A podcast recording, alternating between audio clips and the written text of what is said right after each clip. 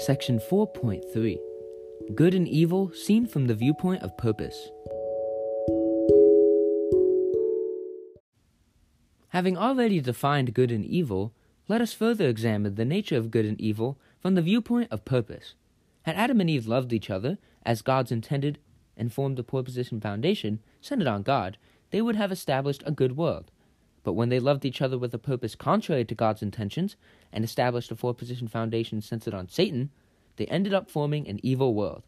This demonstrates that although good and evil elements or actions may take the same form, their true nature may be discerned through their fruits. They yielded their fruits in accordance with the divergent purposes they pursue. We find many cases where an aspect of human nature is conventionally considered evil, is in fact good if its purpose is directed towards the will of God.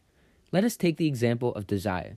Desire, which people often consider sinful, is actually God given.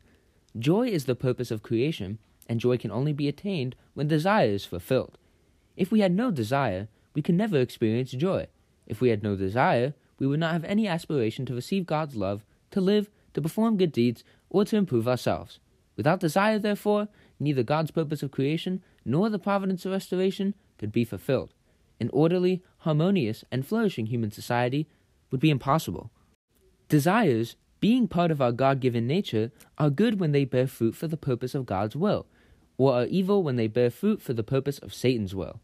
On this basis, we can deduce that even this evil world will be restored to goodness and become the kingdom of heaven on earth if it changes its direction and purpose according to the guidance of Christ. The providence of restoration may thus be interpreted as the process of changing the direction of this fallen world from its current satanic purpose to the purpose of building the kingdom of heaven, God's ideal of creation. Any standard of goodness set during the course of the providence of restoration is not absolute but relative. In any particular period of history, obedient compliance with the doctrines expounded by the prevailing authorities is considered good, while actions in opposition to them are considered evil. But the change of an era ushers in new authorities and doctrines, with new goals and new standards of good and evil. For the adherents of any religious tradition or school of thought, complying with the precepts of its doctrine or philosophy is good, while opposing them is evil. But whenever a doctrine or philosophy undergoes a change, its standards of good and evil will also change according to its new goals. Similarly, if an adherent converts to a different religion or school of thought, then naturally his goals and standards of good and evil will change accordingly. Conflicts and revolutions constantly plague human society, mainly because of the continual changes in standards of good and evil, as people seek to fulfill divergent purposes. Yet throughout the endless cycles of conflict and revolution in human history, people have been seeking the absolute goodness which their original mind desires. Conflicts and revolutions in fallen society will inevitably continue, as people pursue this absolute goal until the final achievement of the world of goodness. The standard of goodness will remain relative only as long as the course of restoration continues.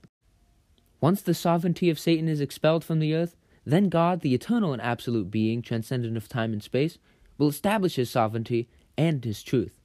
In that day, God's truth will be absolute, and hence the purpose which it serves and the standard of goodness which it sets will both be absolute.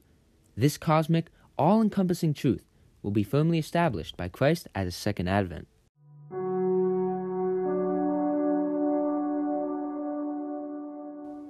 Section 4.4 The Works of Good Spirits and Evil Spirits.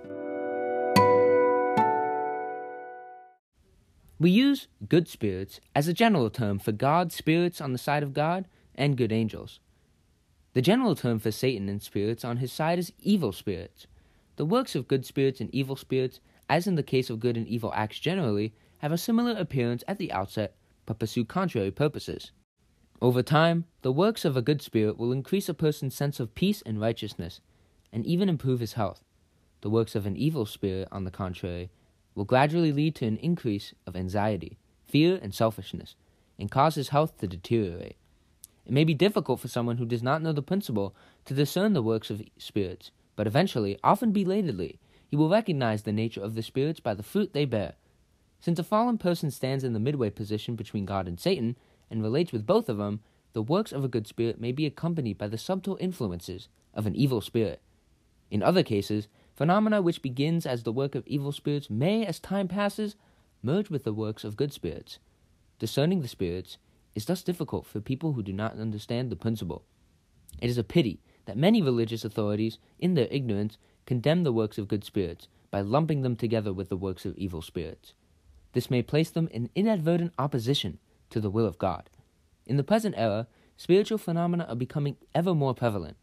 Unless religious leaders can correctly distinguish the works of good spirits from the works of evil spirits, they cannot properly guide, instruct, and guide those who experience spiritual phenomena.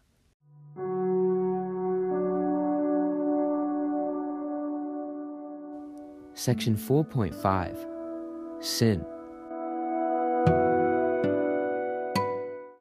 Sin is a violation of heavenly law which is committed when a person forms a common base with Satan, thus setting a condition for give and take action with him. Sin can be classified into four kinds. The first is original sin. This sin originated with the spiritual and physical fall of our first human ancestors. It is ingrained in our lineage and is the root of all sins. The second is hereditary sin. This is sin which one inherits from one's ancestors on account of their connection through lineage. It is written in the Ten Commandments that the sins of parents will be visited upon their descendants. The third is collective sin. This is sin for which a person is responsible as a member of a group, even though he neither committed the sin himself nor inherited it from his ancestors. An example of this kind of sin is the crucifixion of Jesus. Although the chief priests and certain scribes committed the deed when they sent Jesus to be crucified, the Jewish people and humanity as a whole have together shouldered the responsibility for this sin. As a consequence, the Jewish people were cast into the position to undergo grievous suffering, and humanity as a whole has had to walk a path of tribulation until the second coming of Christ. The fourth is individual sin, which an individual himself commits.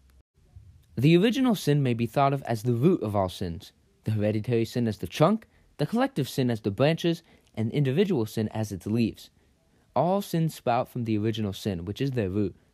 Without extirpating the original sin, there is no way to completely eradicate other sins.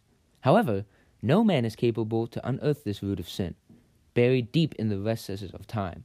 Only Christ, who comes as the root and true parent of humanity, can grasp it and uproot it.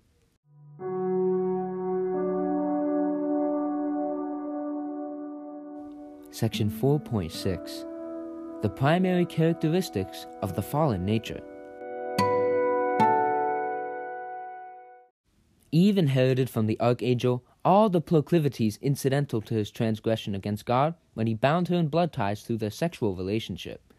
Adam, in turn, acquired the same inclinations when Eve, assuming the role of the archangel, bound him in blood ties through their sexual relationship. These proclivities has become the root cause of the fallen inclinations in all people.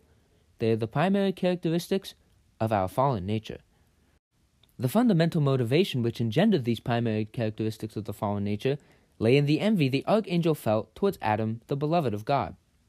How can there be anything such as envy and jealousy in an archangel, whom God created for a good purpose? The archangel was endowed with desire and intellect as part of his original nature. Because the archangel possessed an intellect, he could compare and discern God's love for human beings was greater than the love God gave to him. Because he also possessed desires, he had a natural yearning for God to love him more. This desire of the heart was naturally conducive to envy and jealousy.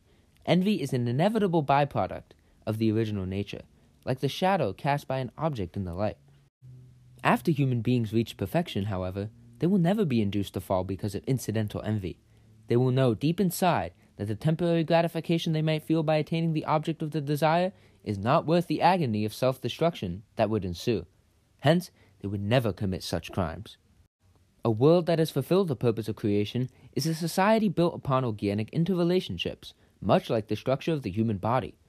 Recognizing that the downfall of an individual would cause the whole to perish, society would keep its individual members from such self destruction in this ideal world, the envious desires that arise incidentally from the original nature will be channeled into spurring the progress of humanity. They will never cause people to fall. The primary characteristics of the fallen nature can be divided broadly into four types. The first is failing to take God's standpoint. A principal cause of the archangel's fall was his failure to love Adam with the same heart and perspective as God. Instead, he felt jealous of Adam. This led him to tempt Eve. An example of this characteristic of the fallen nature is when a courtier feels jealous of the king's favorite instead of sincerely respecting him as one whom the king loves. The second is leaving one's proper position. Seeking more of God's love, Lucifer desired to enjoy the same position of love in the human world as he had in the angelic world. This unrighteous desire caused him to leave his position and fall. People are induced by unrighteous desires to step beyond the bounds of what is right and overreach themselves because of this primary characteristic of the fallen nature. The third is reversing dominion. The angel, who was supposed to come under the dominion of human beings, instead dominated Eve. Then Eve, who was supposed to come under the dominion of Adam, dominated him instead. This disruption of the proper order has borne bitter fruit. Human society is thrown out of order by people who leave their proper position and then reverse the order of dominion. These repeated occurrences are rooted in this primary characteristic of the fallen nature. The fourth is multiplying the criminal act. After her fall, had Eve not repeated her sin by seducing Adam, Adam would have remained whole. The restoration of Eve alone would have been relatively easy. However, Eve spread her sin to others by inducing Adam to fall. The proclivity of evil people to entangle others in an expanding web of crime stems from this primary characteristic of the fallen nature.